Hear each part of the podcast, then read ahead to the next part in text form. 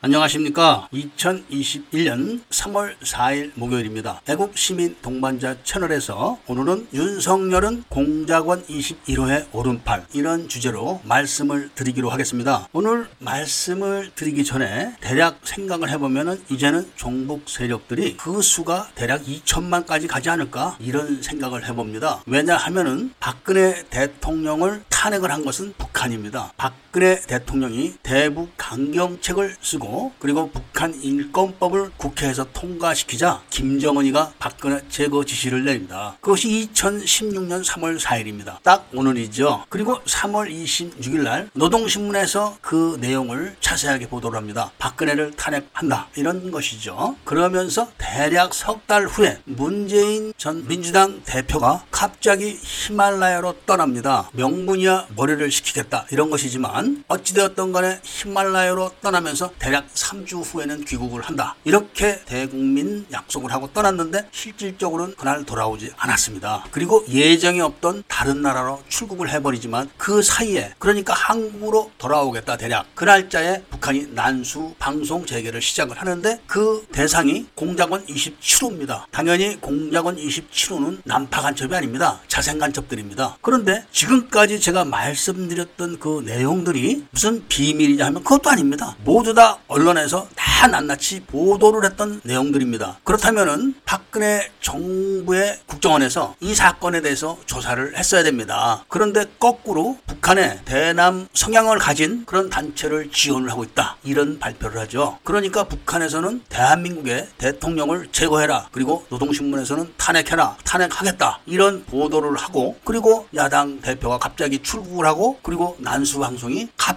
갑자기 16년 만에 재개가 됩니다. 그러면 수사에 들어갔어야 되는 겁니다. 그런데 전혀 손을 대지 않고 있었고 그리고 지속적으로 한 달에 두 번, 세 번 정기적으로 난수 방송이 계속되었고 그때마다 한국에는 탄핵을 위한 혼란이 극심해진 겁니다. 그런데도 국정원에서는 나몰라 하고 있었죠. 이것이 다른 나라 같았으면은 지금쯤 관련 부서의 공무원들은 모두 다 수사를 받았을 겁니다. 그런데 국정원장만 특할비를 박근혜 대통령에게 제공했다는 제목으로 붙잡혀가서 징역을 살았죠. 그리고 징역을 살면서 한 말이 국정원에서 국가를 위해서 쓰라고 건넨 돈을 개인적으로 썼다는 사실을 알고 분노했다. 이렇게 이야기를 했습니다. 이런 사실만 봐도 대한민국 정부 조직은 극 극히 비정상적이다. 이렇게 단언을 할 수가 있는 겁니다. 이렇게 대통령을 제거하겠다고 나선 북한의 지령에 따라서 반복되는 난수 방송을 나몰라라 했던 국정원도 문제지만 그 난수 방송에 따라서 탄핵 활동들이 점점점 구체화되고 세력화되는 것을 검찰이 또 도왔습니다. 물론 검찰이 돕기 전에는 그런 여론을 형성해주는 언론기관이 있었죠. 바로 JTBC인데 그 사주인 홍 홍석현에 대한 이야기를 잠깐 할 것 같으면은 김대중이 대통령에 당선되고 집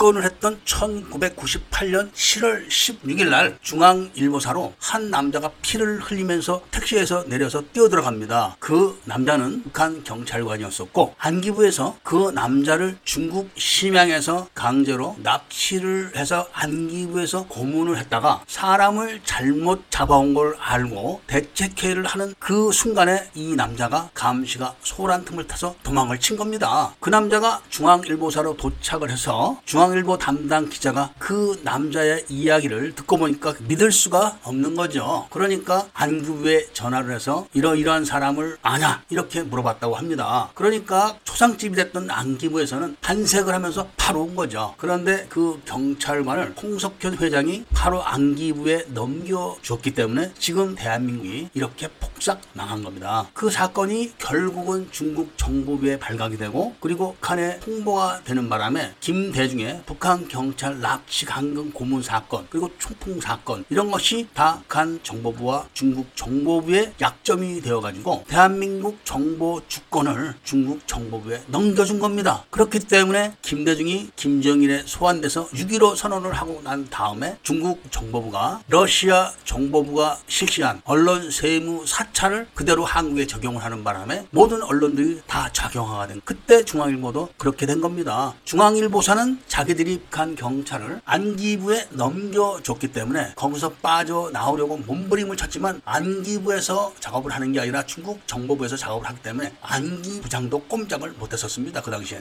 그렇게 해서 중앙일보 홍석현 회장은 저쪽 편으로 가담을 하게 된 겁니다. 그때부터. 그리고 윤석열 검사는 김대중 정부 때 검사직을 사직을 합니다. 왜냐하면 윤석열 검사는 김영삼 정권 때 5.18 특 검으로 차출돼 가지고 수사 검사가 돼서 5.18을 수사하면서 모조리 다 조작 수사를 했었죠. 그리고 김대중 정부 들어서 사직을 했다가 김대중 정부가 끝나기 전에 다시 검사 재임용 형식으로 검사가 되는데 그때 남긴 유명한 말이 있습니다. 검찰청에서 늦게 먹는 짜장면 맛이 그리워서 다시 검사가 된다. 이렇게 했었습니다. 그리고 나서 정원 댓글 사건을 편향적으로 수사를 했었고 그리고 드디어 박근혜 공작 탄핵에 기수가 되는 겁니다. 그러니까 공작원 21호가 북한에게 2016년 9월 24일 날 지령을 받고 그 지령대로 태블릿을 조작을 해서 딱 한 달 후인 10월 24일 날 JTBC를 통해서 발표를 합니다. 그래가지고 여론화에 성공을 한 거죠. 물론 JTBC가 혼자서 그렇게 해서는 성공을 못하죠. 공작원 27호는 그 조직을 담당했던 자생간첩이라 전국의 자생간첩 조직과 좌익 단체들을 총동원 을 하고 그 밑에서는 난파 간첩들이 일제히 호응을 한 겁니다. 그렇기 때문에 일사불란하게 여론화가 된 것이고 그것이 바로 정치화가 돼서 정치 활동으로 진입을 하게 돼가지고 탄핵에 들어가게 된 거죠. 정치 활동으로 진입하기 전에 바로 윤석열 검사가 홍석현이 조작한 가짜 태블릿을 법적으로 다 뒷받침을 해서 탄핵의 준비를 탄탄하게 해주는 겁니다. 그 과정에서 태블릿이 조작되고 그것이 수사기관에 의해서 조작되는 것이 변희재에 의해서 들통나는 바람에 지금 여러 가지로 문제가 됐고 그 사건이 더 커지기 전에 검찰을 해체하려고 하는 것 같습니다. 이미 공수처는 만들어졌고 검찰 기능을 여러 개로 나눠서 분해해버리면 끝나는 겁니다. 그렇게 되면은 대한민국 대통령을 공작 탄핵하는데 법적인 기반을 만들어준 검찰은 사라지고 추궁을 할 수가 없게 되는 것이죠. 그런데 그런 그들의 공작이 성공을 할지는 저도 장담은 못하겠습니다. 제야 시민 단체 중에서는 변희재에 호응을 한 세력들이 늘어나고 있고 2천 명이 넘는 검사들이 다 적화되었다고 볼 수는 없습니다. 그리고 2천만 정도가 좌익 성향을 가진 국민이라고 해도 나머지 3천만이 또 남아있기 때문에 만일에 적화가 된다 하더라도 아주 힘들고 어렵게 되지 않을까 또는 실패하지 않을까 이렇게 생각을 하고 있습니다. 그리고 또 뒤에는 미국이라는 세계 최강의 국가가 버티고 있기 때문에 쉽게 그렇게 돌아가지는 않을 겁니다. 그런데 여기서 우리나라 국민들이 정신을 바짝 차려야 하는 것이 지금까지 벌어 졌던 모든 사실들에 대해서 부끄러워할 게 아니라 극복을 하는 그런 자세를 가져야 한다 이겁니다.